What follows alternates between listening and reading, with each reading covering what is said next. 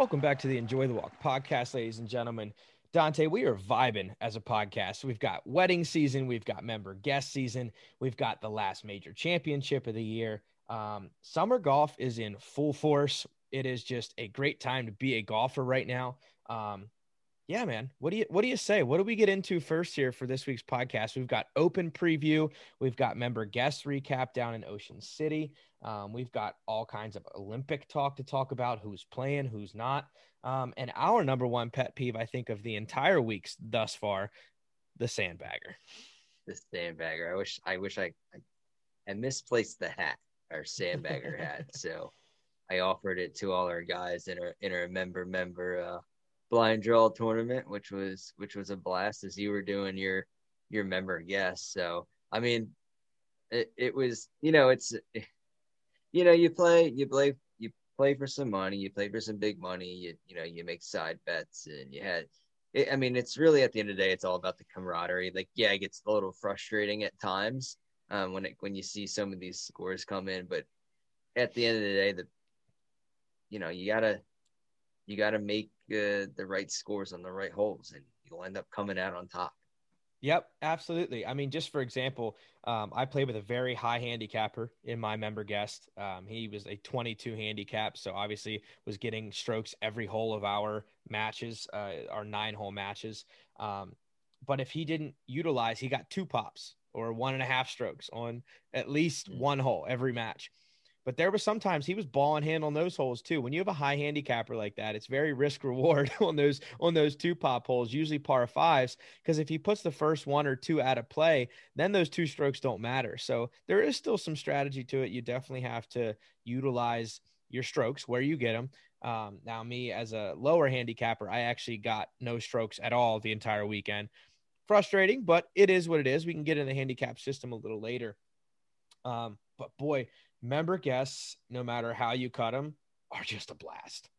Yeah, and like like we said before, at the end of the day, it's all about the camaraderie. I mean, you're just getting people from everywhere. You're, showcasing the course. I mean, the course is in the most pristine shape that it possibly can be. I mean, they these some of these clubs that host these member guests, it's like they're one and done major, and they exhaust everything to make sure that the course is in tip top shape all the way from when you pull into into the property to stepping on the first tee to coming off at 18 and even on like the range in the practice field. I mean you posted a little bit you got the post a little bit. I know we were uh, off trying to you know win here and a little bit of focus but i mean just the arrival. I mean there was a, a gentleman out when you pulled in with full suit on welcoming you to the club. And as you drove up the driveway, there's flags all over the place. I thought, I mean, that just set up like kind of.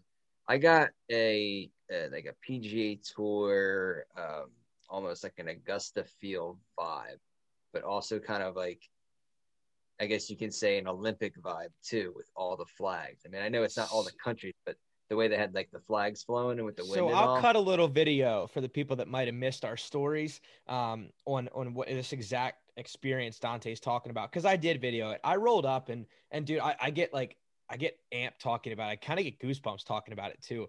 Every year I video it because it's one of the coolest spectacles I think not only in our region, but it might it might kind of compete with maybe some of the nation's best member guest experiences.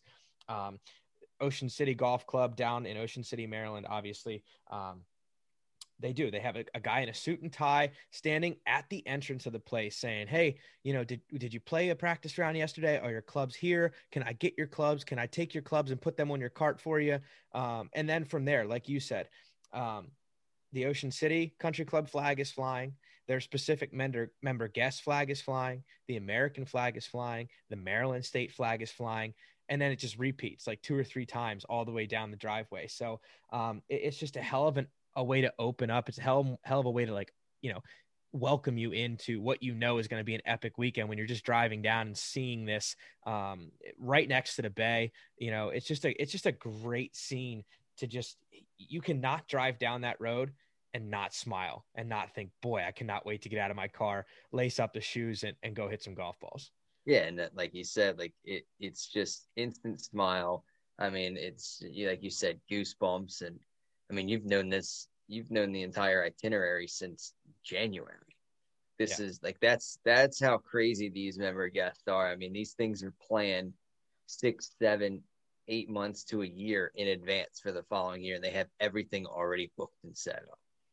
Well, and So I know the crazy show, part man. the crazy part for all of this is right um i don't know how others are experiencing their own member guests uh, i'm headed down to my uncle's member guest uh, down at um, just outside of charlotte north carolina in august. So this will be the first member guest i'll get to experience that's kind of truly foreign to me right? Like i've never been down there before um, in this setting at this club. He's at a new club down there. So um, i'm excited to see that new club and, and see how they put on a member guest. Um, I know his old club used to get rowdy and have a, have a blast. So, um, as always with Southern hospitality, it's always a good time down there too. But um, people at Ocean City member guest, they decorate their carts. We had one team this year that actually like shimmied a roulette table onto the front of their cart and were taking like five dollar bets all weekend long on their little roulette table. Um, I mean, I, I kid you not, and I, if I can find some documentation of this, obviously I'll put these out for for our, our uh, listeners as well because it's incredible the way they made this table stay on their cart all weekend long. It was absolutely hilarious. Um, but it, that just it goes to the point. There's matching outfits all weekend long. There's just coordinated little events. There's a cornhole tournament all weekend. There's a putting contest. There's just so many little side games too, right? Aside from the golf, right? That if if you go there and don't have a good time, a you either don't love golf or you don't have a pulse. That that's the two options of not having a good time at the Ocean City member guest. Yeah, I mean that uh, that's a fact right there. I mean, it, it again, it's it's all about the showcasing. You know, as a member, you're inviting your guests to basically, yo, come see my course at its tip top best, and we're gonna show you a good time. Where you, I mean, some of these guests come from all over the this you know United States, if not even other mm-hmm. countries that come into these things.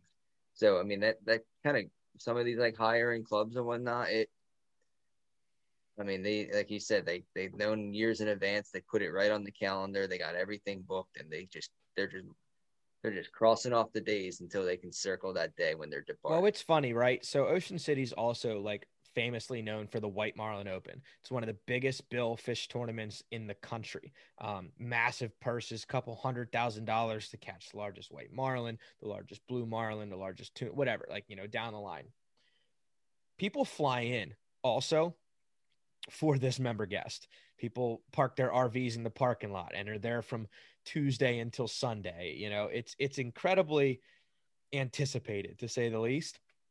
And we talked about goosebumps earlier, and this will also make it into our montage. When they send us off after the head pro does his thing, welcomes everybody to the first day of play, they have a bagpiper playing bagpipes, like sending you off onto the golf course. And if there's one thing everyone should know if you haven't experienced it, bagpipes when the dew is still on the grass on a golf course is one of the most solemnly cool experiences you'll ever have. Yeah, and especially kind of like I don't know, correct me if I'm wrong, but it was a hot weekend this weekend. And that dew, hot. do you you see like kind of like the humidity rising off the off the gra- off the grass from like a the, little bit of steam as you're looking out over the water because you know that that salt and sea air brings a little bit of steam in the mornings. Now, Absolutely. when you now when you said they sent you guys off, like I know sometimes like was it tea time based or was it a shotgun based tournament? Nope. So it was shotgun, and so I'll, I'll kind of run you through this too. There was 16 flights, and each flight had I think eight different teams or maybe 10 different teams, not sure. Um, so basically, you played you played a, a full five matches the whole weekend. So we had a little change of the ori- original itinerary because that tropical storm came through Thursday night into Friday. So what they did was, and again, kudos to you talk about putting on a showcase of of your club. Kudos to the head pro for making the call. Kudos to the grounds crew for cleaning up what was an absolute mess Friday morning. We got hammered pretty hard, not by the rain, but by the wind. Uh, they knocked a bunch of trees down, not a bunch of trees, but like a bunch of limbs. Um, had the place looking a mess. So instead of the three matches we would have played Friday, we ended up only playing two and not starting till 11 a.m. Our original start was like 9 a.m., but it gave the grounds crew the opportunity to make it look like a tropical storm didn't just come through, and they killed it. Greens were double rolled and cut for the entire Friday round, which is incredible after getting an inch and a quarter of rain. I mean, they just they eh, awesome stuff. The only thing that was different that we had to play that was kind of weird, but again, through both courses, so no no big deal. It was lift clean in place in the fairways and the bunkers because they didn't get a chance to like really fluff the bunkers up too well. Oh no, yeah, I I hear you, man. Uh, even like that storm moved so fast that I checked. I think it was it was like Thursday. It came it like ripped through over overnight or maybe Friday. It was like Friday. It was like Thursday night and like Friday morning. It was like 8 a.m. and like the storm was in like the Carolinas. and then next thing you know, the storm like by like noon or like a little bit before noon, it was in our area ripping through. And it was hilarious you know, because all of a sudden gone. we were playing our practice round Thursday and we're like, yeah. oh, we have till like eight or nine o'clock. We're good. And then we get these like buzzes on our phone and it's like beep, beep, beep, tropical mm-hmm. storm warning at 4 p.m. And we're like, oh shit, we gotta hustle.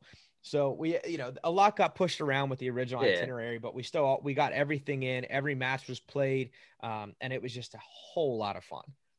Yeah, that's. I mean, at the end of the day, that's like what it's about. Even though like you're sitting there grinding over putts trying to win, and you get like pissed off on like one hole, and you're like, "This place sucks." But then afterwards, when you let that, you know, anger just actually kind of funny you say that because there settle the second to last match, the second to last match we had, um, we were maybe seven holes into it, and we were in a tight one.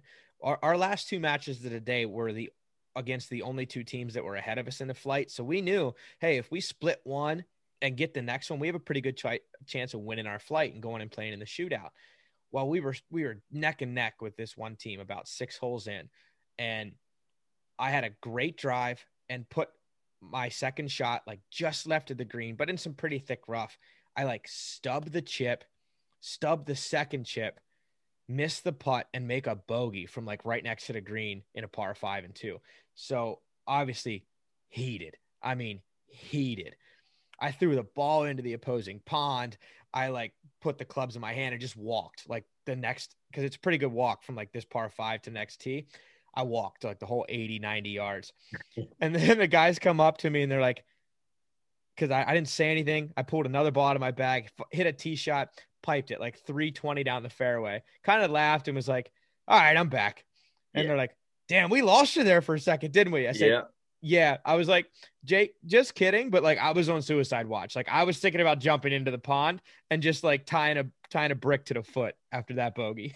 Dude, I it's like there's it's crazy because like you play in these you play in these events and you know it's you know it's for the fun and it's you know you're out there just enjoying yourselves. They have it all yep. set up. This is a giant party, right?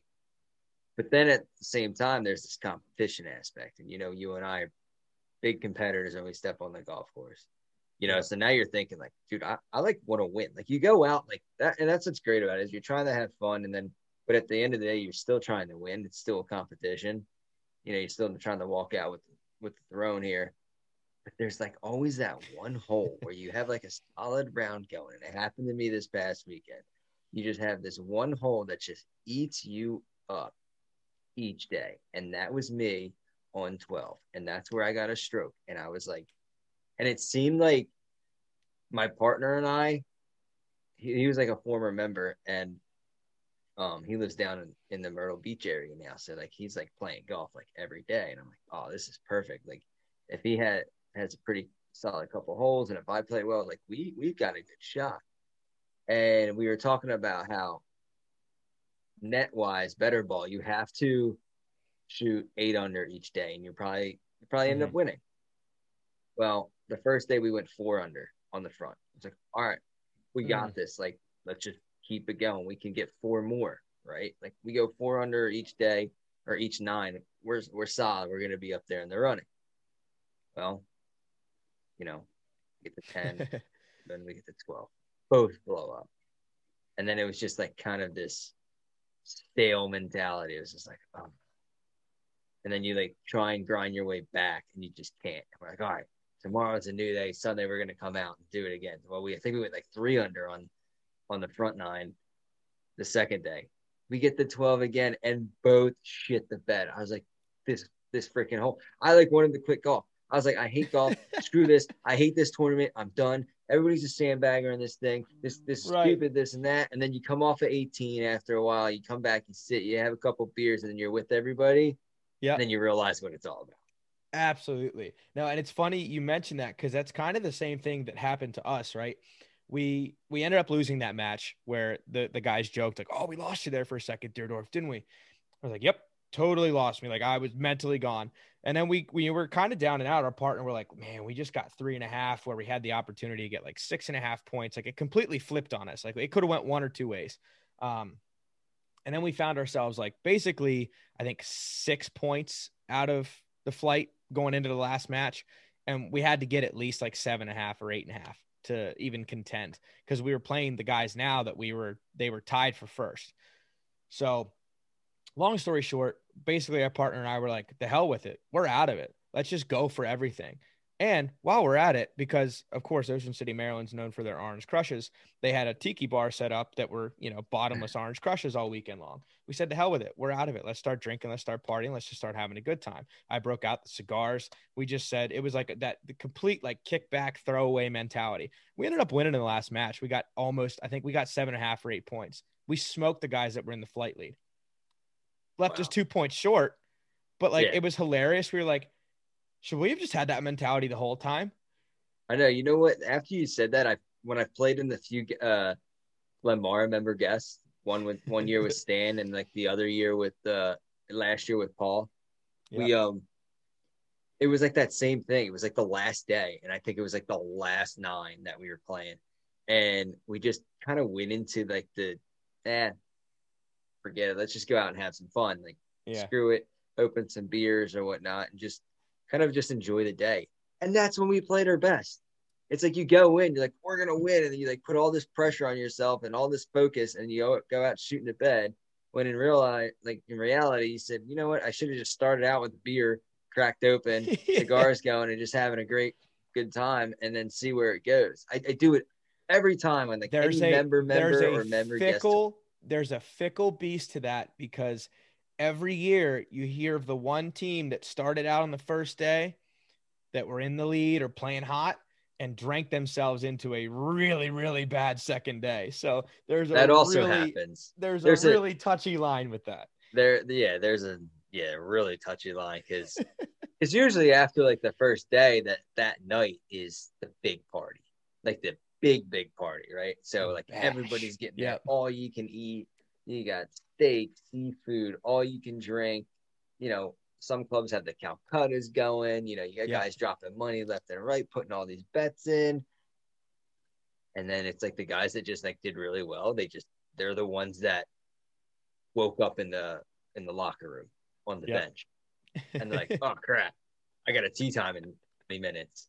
And then did I have just, my did I have my second day's clothes in the locker because I don't have time to go home? yeah, they go or they use their uh they use their gift coupon and go to the uh, pro shop and get themselves a new shirt. They're like, oh, I guess I'll use it now instead of at the end of it. Yo, let's touch on the gift coupon for a second. Single handedly, the probably the second best thing about member guest season because this is when I stock up on all the essentials. I don't use it on like the fluffy crap. I use it on gloves and golf balls. Every year, every member guest gloves and golf balls. I get my year's supply. I try to anyway. No, I I agree with you, dude. Because like I, it's funny too. Like not even. let's just talk gift cards in general. Anybody that want ask like, hey, what do you want it for a gift? Or I'm gonna get you this gift card. Any type of currency to spend that's not yours, right? Any type of gift, yeah. all goes towards golf balls. I'm either getting physical golf balls wrapped in in wrapping paper or I'm getting a gift card to either Golf Galaxy or Dick's or any type of golf sporting goods store. And it all goes to gloves and golf balls because I honestly think like that's one of the most expensive uh, things that you buy. I mean, you buy it every year, right? Clubs, well, if you're like me, then you're just buying grips and shafts like every other week, just getting very expensive. Uh, but other than that, yeah, dude, that's that's such a great idea. They give you like fifty to like a hundred dollars in in kickback money for coming into the member guest. Yeah, I do the same thing. Gloves, golf balls. Unless if I see, I'm a big fan of going to the gift shop for the pro shop and getting anything Mhm. like um, head covers. I'm a big fan of You're logo big head covers. logo head cover guy. Big logo head cover guy or logo belts. Those are like my Yep. two things I'll spend money because polos, you know, they get ratty and they're on the higher end, I guess you can say, but you can get more bang for your buck with, in my opinion, uh, head covers and belts. Yep. But I if agree. not, I'm getting golf balls and golf gloves. which is not about. I mean, my partner who desperately needed a new driver because he's still swinging the TaylorMade RocketBallz, put all two hundred dollars straight into a new SIM2. So I mean, if you're desperate for a club, why not, right? Yeah. So seen guys walk out with There's wedges. multiple ways to do it, right? Wedges is a good choice. Seen guys walk out with some wedges. That's that's a good Yeah. that's a good purchase if you're getting some solid coin from the uh from the club from It gift. You are most shop. definitely right there. That's that might be the underrated one because they're they're selling them to you, especially at the member guest prices. They're selling them to you like almost wholesale price. Like they aren't making much money off of them at that point. They're just getting you to put them in their in their hands. Usually, at least from what I'm seeing. I'm trying to think too. Now, like I've heard, like with golf clubs in the pro shop, there's certain items that you, so you you know you buy it wholesale, you load up your shop, Mm-hmm. that's what you sell for the season. At the end, of, there's certain products at the end of the season. If you do not sell any of that, you just send it back and get your get a credit back. So I wonder, Oh. are clubs part? Are clubs part of that? I know, like apparel is. So, so I don't know to be the Yeah. end story on that one. Oh, we, I- need I- to, I- we need to we need to get a back of the shop guy on Yeah. here just to answer that question. Right. Yeah. no, but it, it's great, man. Member guests are the epitome, like we like you said, of every golf course to put it on display for anyone who wants to come in and be a part of it.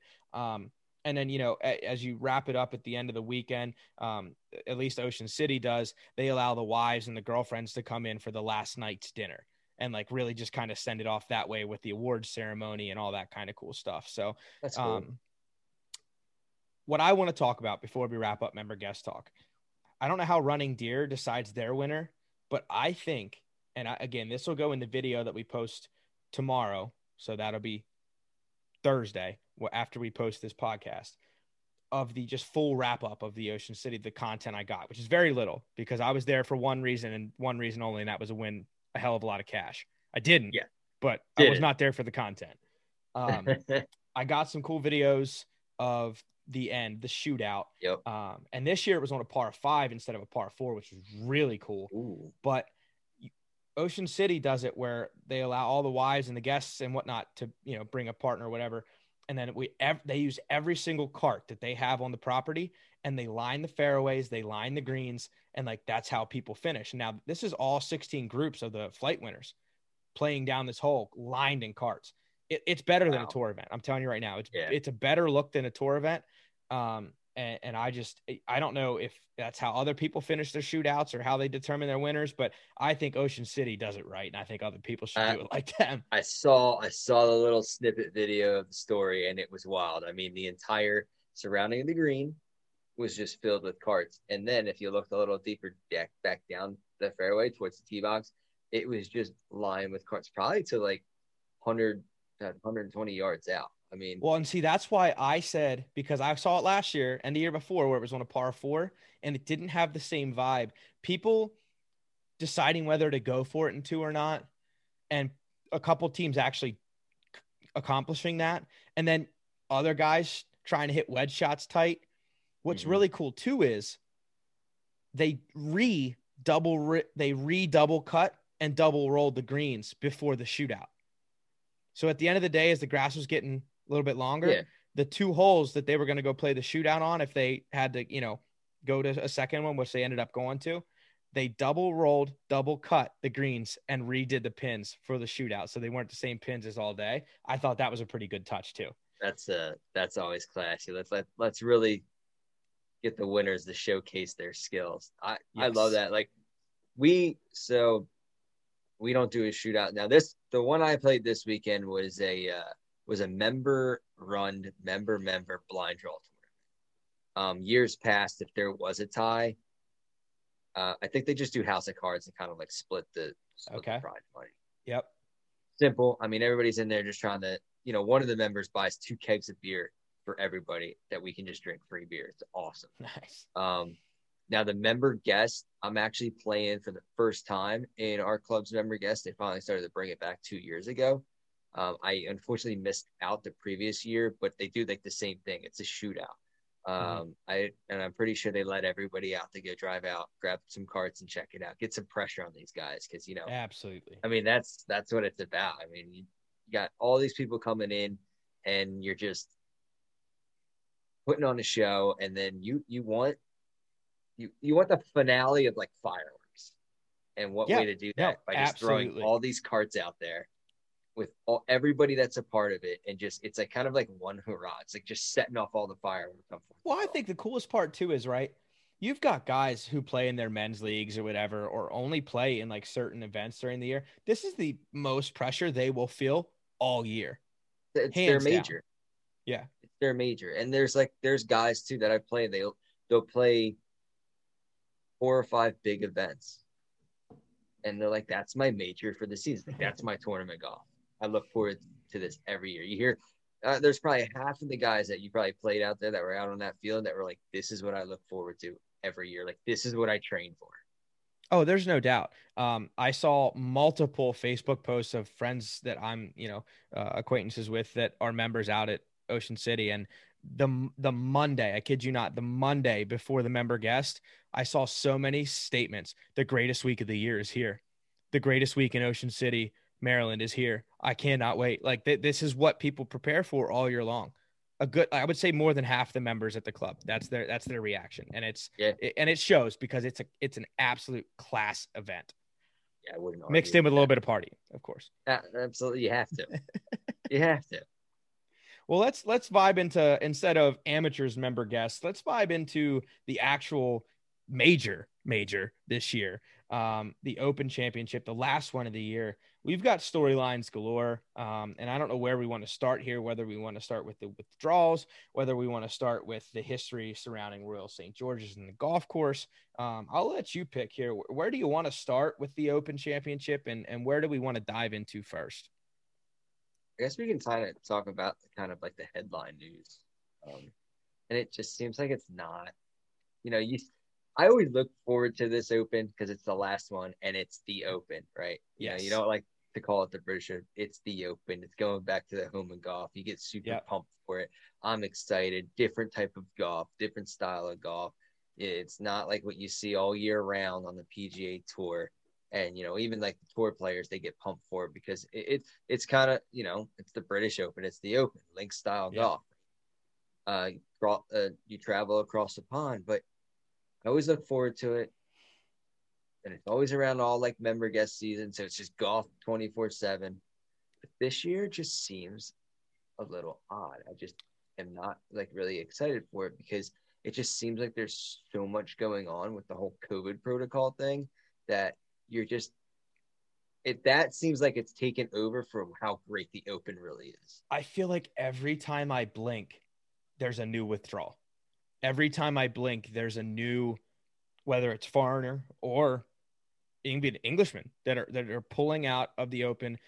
And it looks like because they have to, right? Like they're kind of saying, "Oh, like I'm using my better judgment because of contact tracing and whatnot." But I mean, if you look at the Open Championships like website, I mean, it's pretty straightforward what what their protocol is. It's proof of full vaccination. Um, it's at least 14 days of negative contact tracing. I mean, it's pretty pretty cut and dry for them, right? So these guys saying, "Well, I'm I'm you know withdrawing for A, B, C, or D." Now, I mean, I feel like they're dancing around the subject at this point. Um, and I'm going to read off some names here. We've got one, two, three, four, almost five because Siwoo Kim's right on the line. Even six, I'll count Bubba in there too. You've got six of the top 50 in the world that are not going to be there. Um, it starts to not, not, it doesn't become any more of like, man, well, it's just kind of like a, you know, pish posh. They don't matter anyway. You got Hideki Matsuyama, Sungjae Im, Kevin Na, Matthew Wolff, Siwoo Kim, and Bubba Watson. Zach Johnson, who's a previous Open winner, loves playing that kind of golf over there. Uh, KH Lee, Ryan Moore, Danny Lee, who's won a couple World Golf Championships, Um, Luis Diager, who's probably the only one on the list that I really don't know. Um, and then obviously Mr. Open himself, David Duval, previous number one uh, player in the world, unfortunately ranked well outside of the top 100. Um, but you've almost got 20 guys now, and I'm sure there's going to be more before it's all said and done because we're just getting this week started here um, that aren't playing simply because of this travel restriction, the contact tracing. Bubba was told he really couldn't get on the charter that he was supposed to go over with some guys because of the possible contact tracing. So it's like, it gets to be tough, man. And and is it to a point? Because here's what I don't know, and, and I don't know what you know. Maybe your knowledge adds up to this, but are there alternates getting in because of all these guys? Are, are they are they filling yeah. it in with local alternates? Like, a, what, what is the great... deal with all these withdrawals? That are, are, are we just leaving the field open here? I feel like you're going to have to leave the field because if you have to follow these restrictions and now you know you're an alternate, or if you're an alternate, you're probably going through the same protocols because you never know. So now look at the stress level that these guys that are like one and two on the waiting mm-hmm.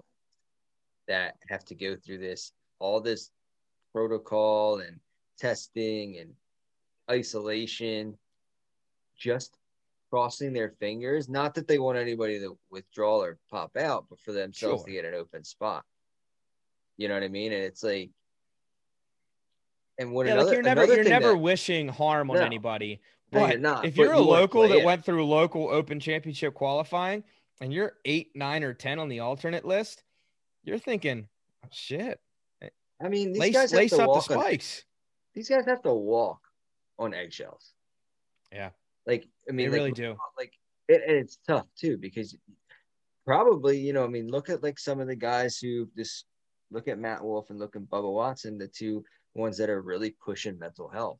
Like mm-hmm. imagine like the mental stress that these guys have to go through. Like imagine like all right, well, I'm going to pay all this money, or my sponsor going to pay all this money for me to travel out there. Then I have to do X, Y, and Z in order to make sure that I can get past like the first stage and then then make it to the second Absolutely. stage. It's like, or what if I like step outside and just talk to the wrong person and like somehow like they've been contact traced and then it, it, it just seems like there's just so much pressure for these guys like that they they can't leave their room and you don't want to do that for someone who I, I wouldn't say I guess you could say mentally unstable because then you're just like you're just locking these guys into the room and they're just going to go stir crazy. Yeah, no, it, it's something where, um, especially like you mentioned, for those guys that have been so open with this mental health battle, um, you can only imagine that it's probably for the best that they're not traveling, right? Like the the hoops and ladders and and slides that these guys have to ride through and, and jump through, whatever. Um, are tough and they're they're mentally exhausting. Hell, a major championship alone is mentally exhausting. We've had people I mean, talk about that time and time again hmm, without I all mean, these I, protocols. I don't know what it is when like the day of the tournament and like what they have to go through, but imagine doing everything right. Everything right. And then you decide like that morning of or that night of, you decide, yeah, I'm just gonna walk to like the corner store and get something. You grab like a, a Gatorade or something. Yeah. And the next thing you know, you failed all that time, all that preparation, all those tests, and now you have to turn turn around and go home. Jon Rahm at the Memorial. Jon Rahm at the Memorial. I'd hate so so it just oh I would I would be gutted. I would be gutted, and I'm not even playing to see someone go through three days of Open Championship golf, which we know will most likely see at least one day of probably rain and heavy winds. It's just classic Open golf and then to get to Sunday morning and be told, or even you know Saturday at right after the round, hey, I'm gonna have to I'm gonna have to ask you to leave, and I'm not even gonna ask you to leave. Like just like today, you have to go home home. Put the clubs away, go home home, and like quarantine another... in the process, right? Or like, what if what if like the quarantine protocols? Now you went, you spent so it was like 14 days. So that's two weeks there. So you probably got there yeah. well ahead of time. So that's three, maybe four weeks. So now you're a month ahead of time before the tournament. Then you're still there. Then you go through the tournament, finally make it all through these, you know, hoops and ladders. And then next thing you know, that Thursday or Friday going into the weekend, you get hit. And they're like, yeah, you've been exposed. You can't play anymore. But now you got to quarantine again probably because it's probably a lot different to get yourself begs, back to the, if you're coming from the states to get back home. It begs the question too, because I haven't seen an updated list since Luke Luca, Lucas Glover just won the John Deere Invitational, is he traveling? Was he prepared? Like, you know what I'm saying? Did he expect to go win?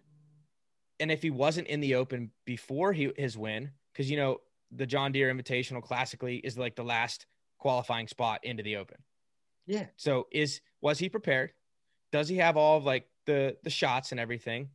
The, if he's not vaccinated, was he clean and contact traced? There's so many questions and variables just to Lucas Glover alone, let alone all these alternates now as people drop out and stuff. That I mean, you got to give props, and, and here's where we'll transition into Royal St. George's. You got to give props to the team that's running the Open Championship this year because the setups and the guidelines that they've kind of implemented and have to implement with the players, with the fans, there has to be a shitstorm behind closed doors right now to make all this work properly. Yeah. Absolutely. I mean, there's probably double the team, and they're working. They probably got day shift and a night shift. They just absolutely constantly go through all this data and testing and making sure that all these guys are being taken care of and they're making sure that the players are doing the right things in order to allow themselves to play in this final major of 2021. Yeah. I mean, it's it's going to be exciting. There's still obviously the headline names: Jon Rahm, Bryson DeChambeau, Justin Thomas, um, Phil Mickelson. Could he make a, a, two major championship year? He loves this kind of golf over at the Open. Um, Let's talk about Royal St. George's though first. The first time back in England since 2017, the first time back at Royal St. George's since 2011 when Darren Clarke won at age 42. Um, so I mean, right there, you got to think, and this is pretty cool fact. When Darren Clarke won in in 2011, Mickelson finished one shot back, and he only and he beat Dustin Johnson by two. Ten years ago, a, a full decade ago, Dustin Johnson and Phil Mickelson were on the leaderboard at the top of the leaderboard, right behind Darren Clarke.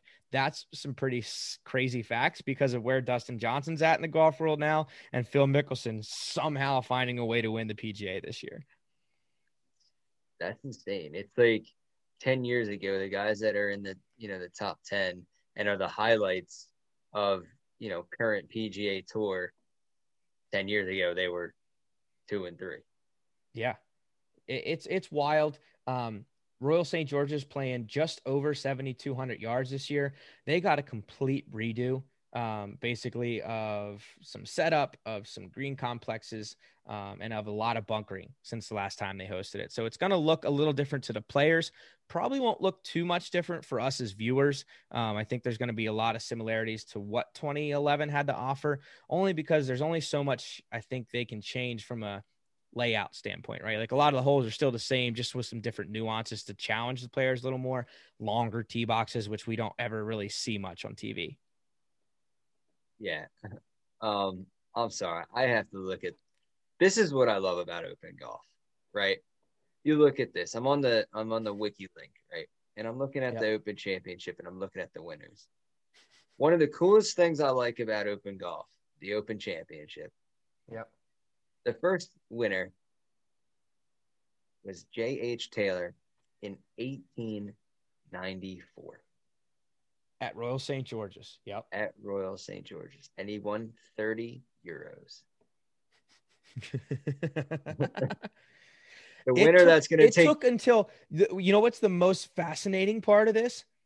It took until 1949 for the winner to make over a thousand euros.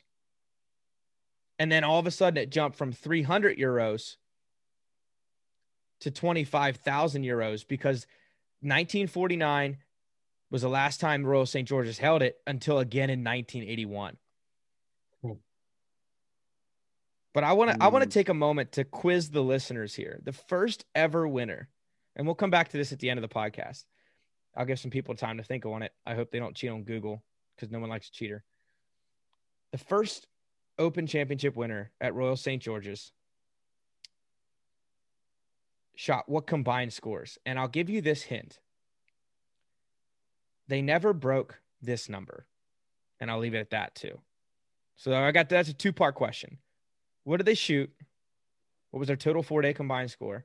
And I'll say this as well. They never broke this pretty standard amateur goal number. So move on. Harry Vardon's been a winner here twice. Walter Hagen's been a winner here twice. Greg Norman, Ben Curtis, Sandy Lyle, Darren Clarke, some absolute legends in the game have won here. Um, as we head into this year, obviously, I think the favorites go without question.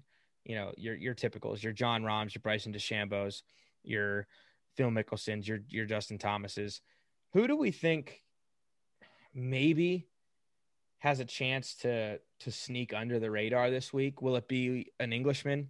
Will Rory maybe come back into some form? He really hasn't like you know put on a show this year per se. Um, or do we think someone like Collin Morikawa, like a young young buck, already a major championship winner, can maybe take this home this year? Hmm, I think it's someone going to be from the European side of things. I don't think it.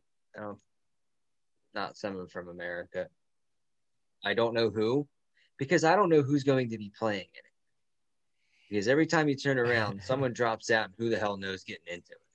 Which will it, be interesting. It is a scary reality. It is a scary reality. It's not a reality we would like to be in, but it is what we are currently in, and we just have to kind of just, you know, nose to the grindstone and just, you know, do the best we can with it. But I think it's going to be an interesting uh, leaderboard coming down the stretch. 100%. And, and if you remember correctly, too, um, the previous winner here at Royal St. George's, Darren Clarke, has played great golf of lately and has actually put himself on some PGA Tour leaderboards. He's in the field this week. Would not hate to see him maybe knock down a repeat of old times past here at Royal St. George's. Turn back the clock a little bit, a little Phil Mickelson esque, but in his own uh, European style. Yeah, that would be uh, that'd be sweet to see. And then Yeah, DJ man, I mean- somehow like randomly in the mix. It would be hilarious to kind of run it back the full leaderboard of just DJ, Darren, and and Mickelson at some point over the weekend. I think that'd be absolutely incredible. Yeah, I couldn't agree more.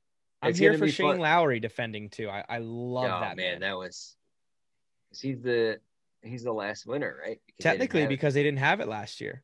Yeah. man, that win was just so awesome that that put some chills down my spine. Just like playing in his country for his country. I mean, just just like the pure excitement when you know he popped the champagne bottle after he won, and like kind of like the party scene pictures that you saw. Just just his says it. mother, his grandmother in the wheelchair, like slamming whiskey, was the most Irish thing you will ever see. Oh man, I, that's what I love. I, I do think the Open's one of my favorite majors out of the four. I mean, I know we all know like Augusta and like the U.S. Open, but I, I honestly think this is like one of this might be two. This might be two. There's something to be said, and this is a cool little like aspect of the Open, right? We're obviously from the United States, born and raised. There's still such this like aura around the game over there. We know it's where it like originated from, right? That's the whole deal of the Open Championship. It's the founders of the game. This is their Open. We think of like the old history in the game. We always think of St. Andrews. We think of the Swilcan Bridge. We think of so many cool icon and iconic moments of the game that there's such I, I just think there's such like pure happiness that comes and surrounds this championship no matter where it's held.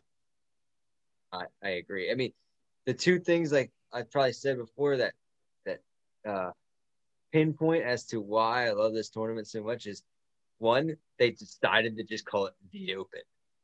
Yes. and they changed that. It's the Open. Like it's not the U.S. Open. It's not the British Open. It's the Open. Yeah. And two, if you go back like on the wiki Wikipedia page and you and you type in the Open Championship and you go down to like years or years Mhm. hosted at each course, 1860, 1861. 1862, 3, 4, 5, 6, and so forth. In the 1800s.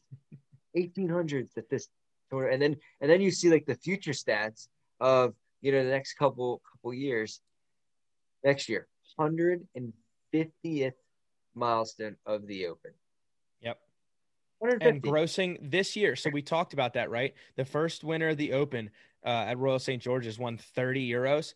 The entire purse this year ten million five hundred dollars. Now I don't know what that equates to in euros, but it's a hell of a lot more than thirty euros. I can tell you that. Mm, It's just Yep. incredible to see the growth of everything too, right? Like, um, we could go on for hours and hours about just how incredibly cool it is to just look back and see the progression of the game as a whole on a world level, um, and see it to what it is today, and just to be able to look back on it and say, look at all these incredible names that are on the claret jug, and someone's going to etch their name into it this week. can't wait. Gets me Well, stoked. That's, Gets a- me that's absolutely another stoked. thing. Like, how small is that on the on the claret jug? Are there multiple claret jugs because they filled it up? There's got to be multiple claret jugs because the way I understand it, there's multiple U.S. Open trophies too. I think I want to, I want to see where the first claret jug. is. you want to drink out of the first claret jug. I don't know if I really want to because it, it Mm. might not taste that great, but I'd like to hold it. Amen on that. Amen on that. Have some rust really r- ripping down your throat. I don't think we want that. Hey, it's part of the uh, it's part of the experience, Dante. Yeah. Okay. Speaking of rust, you probably uh, you probably rolled some rust down your lungs this weekend as you were changing some shafts in the in the Oh, old club's gosh. dude, that was a mess, but awesome experience, dude. I, I if you want your club fixed, give it to me. I'm learning. I know the basics. I can throw the shaft in there. I finally got the concept of swing weight. I love swing weighting. Um, if you haven't listened to our podcast, where Which is Steve Harrow rips absolutely brain, Hilarious because your mind was in a pretzel about swing Huge weights pretzel. two weeks ago. but it makes so much sense, right? So it's basically how much the head, how much you feel the head, Mhm. in, in like how like the feel of the in like head, layman's terms. in layman's terms because at the end of the day if you want to simplify it that's what it's about is knowing where the head, the club face is and the head is right but like I, I i bring up this question all the time like i never knew about swing weight so now i'm sitting here what if i played with clubs that all had different swing weights would i even know would i have any idea that these clubs have you know one's a d2 one's a d3 one's a c9 and and all that. And then you go out and find this, and now you now you like really pinpoint it and you focus on it and you can feel it. So being able to like swing weight everything and have everything swing and the head heavy feel the same exact thing is amazing. But basically, I I had a set of irons that I built, pulled them apart, and then took uh, my pings, my iBlades that I, I, I just I don't think I'll ever get rid of those things unless they just somehow like deteriorate. I said decided I wanted to go with the shaft change. I just wasn't. I didn't feel like I was uh, striking my irons that great. I feel like something was off, and I ended up uh, pulling the current shafts that I had at them, and decided to go with the True Temper AMTs, uh, the black version of it. Um, so the S300, and the concept of these, if you didn't know, is each shaft from four iron to pitching wedge is weighted differently.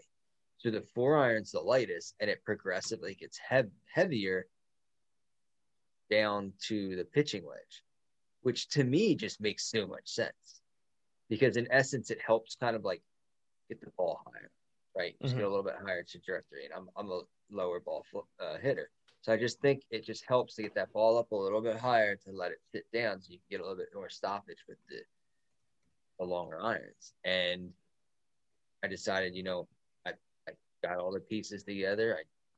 I I dry I dry fitted everything. So like to make sure so if those that know dry fitting, you basically build the club without gluing it or putting the, the grip on, but you get Mhm. like a, a cut grip already, throw it on the handle, um, you know, put the head on the shaft, already have it the shaft cut to where you want it to be Mhm.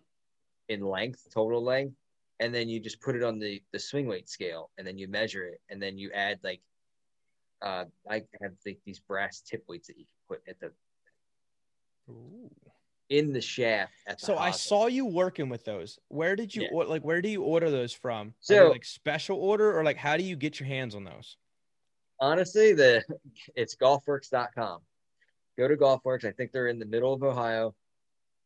Uh, right, right, middle Ohio. Yeah, I think so. They're in Ohio, and literally they have every piece of club building equipment that you need, from grip, tape, shafts, uh, and even like machinery and even like these things, swing weights, which is just a little weighted piece of brass that you just put at the tip of the of the shaft and you throw the head on and you glue it on. And it's crazy when when I finally got the understanding and talking to Steve in regards to to swing weights and and getting the actual like scale. It's basically mm-hmm. it's like a balance beam scale. You just move the weight. Yeah, I felt like I was in science class back in like eighth grade all over again. um, so yeah, it's you get all that stuff together, and then you then you just go through the process. Basically, you, you take you know you mix your epoxy, you put the shafts in, you, you mess with the ferrules, slide them on, and you let it let it sit, let the glue dry, and then the next day you come out, you get the grip tape and put that on and slide the grips on, and then you let that sit for like a few hours. Probably I usually let let it a day, allow to let the uh, um the grip solvent to just dry out and the grip's like perfect so it doesn't like twist around and then throw them in the bag and you go to the course. It's right. as simple as that. It's crazy how complicated it may seem, but how simple it really is. That's it just blows my mind. And again, because I don't tinker with it as much as you have, you've been through the trials and tribulations. Um, but I, am excited to see more of you dive into it because I think the more you dive into it, the more I'm going to say, Hey, I want to check that out too. Uh, yeah. I'm going to figure this out too. like, you know, like one of the guys that I've, uh, of, you know, we've had him on the podcast, B Mason, built by me, B Mason. Um, he's a tinkerer like myself, but he's like more advanced and he's got all the machinery. I mean, he's he's restoring clubs back to life. We got uh, Steve Barry, a member at my course, who you know, the newly club champ. He's you know S-dot putters. He's taking old beat up Titleist putters and throwing new paint jobs on them and and bringing them back to life and just putting some crazy things into it. like yeah and like and like B Mason he's taking wedges and with just no grooves anymore and dirt in right. them, and they're like old Nike clubs, and he's just it. He's bringing them back and putting grooves back into them like they're right off the rack, like they just came out, and it and it's wild to see. Like that's where I want to lead up to. Mm-hmm. Uh, eventually, I need I need the workspace in order to do it because you need to you know put some money down for a lot of like machineries and different yeah. type of um, things for that, and that does cost cost money you know it's a it's a process it's a learning process but it's a lot of fun um, but just i got the basics down then i install gra- uh, shafts graphite and steel uh, i know how to um, grip regrip clubs and kind of understanding the the swing weight balancing and getting the right pieces together and it's just like i don't know it's just so much fun one of the one of the kids that i play with at the deer he um high school kid. He's you know going into his senior year, plays at a pretty good school right now, and he's getting looks and he's doing all these tournaments. Well, I guess randomly he has a, a three iron and the head just fell off. He's like, "Yeah, I gotta get fixed." I was like, "I can do it."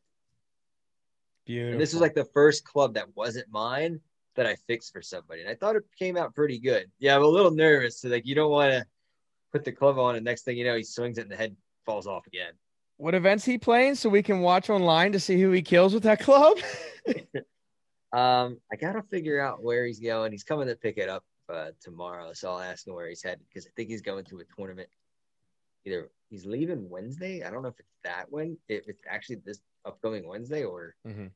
it's like in the week. But you know, I, I've seen him hit it, and it's just that kid can just rip the ball. And like, if he needs a safe play, he's pulling that off the I love it. No, I love it, man. It's one of those things where you become extremely essential and extremely vital no matter where you go in the game of golf when you know how to tinker with clubs and like fix things. Oh, absolutely. Because in a lot of places still, and this is like where I think the game still has a lot of improvement too to like move forward and move on. A lot of communities, the only place to go get stuff fixed is Dick's Sporting Goods.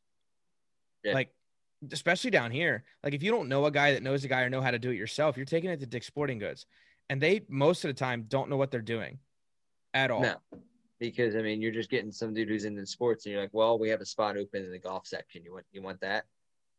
Oh yeah, sure. The guy's, I don't know, is a basketball expert, yes, or softball expert, or yep. some other sport, or a weightlifting. He's a weightlifter, sitting and he, you know, you see the you see them behind the counter in the golf section and you ask them a, a little bit of questions and they're just a little they're confused like uh, I don't I don't know um, you hate to see that you really do but going to someone like you know learning and picking people's brains on you know why what's the difference with this swing weight or what what's the difference with this shaft? Why is why is it like that? Or how do i do this? How do i build that? Or you get pissed off and you wrap it around a tree and you're like crap now i either got to spend another 150 to 200 dollars on a new wedge or i just find like an old shaft or get a shaft somewhere for 25 50 dollars if it's cheap and just pop it in there. Well that's now, what I, I have loved about like kind of just obviously doing this podcast with you but like seeing your journey and figuring it out it's been incredibly organic you've kind of just like done it yourself, not done it right, or done something wrong, ask people how to fix it, maybe broken a couple clubs, but then you oh, know, oh, well, fix some I'll more clubs. Played in the club championship. I got pissed off. I took my uh took my 58 and you know it, it, it slipped out of my hand uh pretty forcefully. Um and out of all the times the club's been like, you know, beat to the ground and taking divots and yeah. hit off a hard pan, it it hit off, and I'll be honest, you know, I, I, I do get angry on the course, and you know, it's it's a work in progress. We all knew that. Um, as we all are, you know, I don't, as we all are. I don't like. I don't. I I damage my personal art. I never damage the course. I'll never do that. Um, but I, I did throw it, and of course, it went in the direction of the cart, and it hit the cart because it, it, was hot that day. Hit the cart uh, roof, and like, you know, it's like plastic, and it hits it, right?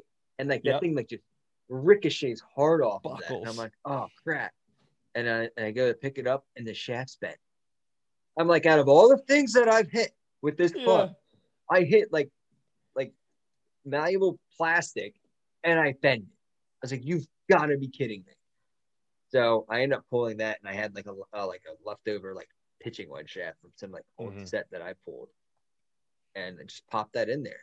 Like, listen, wasn't probably the thing I should have done. But although no, but hey, I did it. You you probably got some very good knowledge out of yeah. that. It's like I actually learned a lot from it. It's like, wow, okay, I got this wedge that I saved a lot of money by fixing it, and was able to build it like that night because the epoxy that I have like cures in six hours. Yeah, quick set. Yeah, it's a quick set stuff. So like, give me. I just let it sit. I immediately went home, so I had some time, so I wasn't exhausted the next day and staying up all late. Six yep. hours went by. I think it was like eight, anywhere between eight and nine o'clock. Went back down, put the grip on, let that dry, put it in my bag. Hell yeah. Ready to go. It's the best, man. It's absolutely the best. Well, I'm excited to, to uh, I know you said you did a little videos of what you were building and whatnot. So I'm excited to see that and have the listeners see what exactly you were doing with everything. Um, so guys, if you want to check that out, as always, you can go to at enjoy the walk pod on Instagram and Twitter. We post most of our content there. We've also got a YouTube page going where we've got season one, season two, and this current season, season three episodes up, as well as our course vlogs, some of our product reviews that we've done, whether it's squares golf or other products within the golf industry like slope grade that helps you figure out your best putting um, tactics to how to read greens and how to navigate the greens no matter where you're at. Um, so go check that out. It's Enjoy the Walk Golf podcast on YouTube. And as always, guys, you can go to www.enjoythewalkpod.com to check out the latest merch drops, see the latest blogs from us, see where we're headed next, um, and you know, just kind of stay in tune with what we've got going on. So as always, guys, get out there, carry your clubs, enjoy member guests if you're playing in some this up and coming week or two. Dante, I know you've got a wedding to head to with the Canias. Yes, so shout out to our boys Stan Kania, who's getting married this weekend coming up. Um, just are you going to get any golf in while you're up there? I took a few days off before the wedding, so absolutely. It's the way to do it. Going back to the uh the old stomping grounds of Glen Maura, playing uh so getting up we're leaving Wednesday, heading up there, you know, hanging out playing Thursday morning. Um, storms are brewing, so my lights are flickering. oh boy, make this quick. Playing Thursday at Glen Maura, and then playing over at Mountaintop, Pennsylvania, Blue Ridge Trail Friday. I'm probably gonna get 27 early because just in case if we got stuff to do. Saturday obviously is the wedding, so you know that's that's Stan's day. It's all about him and and the new misses. Um, and then Sunday's probably just basically recovering and work our way. There home. is know, and, and I will say this to anyone who even has a smidgen of golf in their lives, there's no other way to do wedding weekend than at least get one or two rounds of golf in. Absolutely. I mean, I've seen the stories from the last time that you were there, um, back up in the the the Napa area. But yeah, I, I can't wait. Um, it's gonna be a blast. So I'm excited. Awesome, man. Well, hats off to you. Enjoy the weekend. Like we said, guys, as always, get out there, carry your clubs, and enjoy the walk.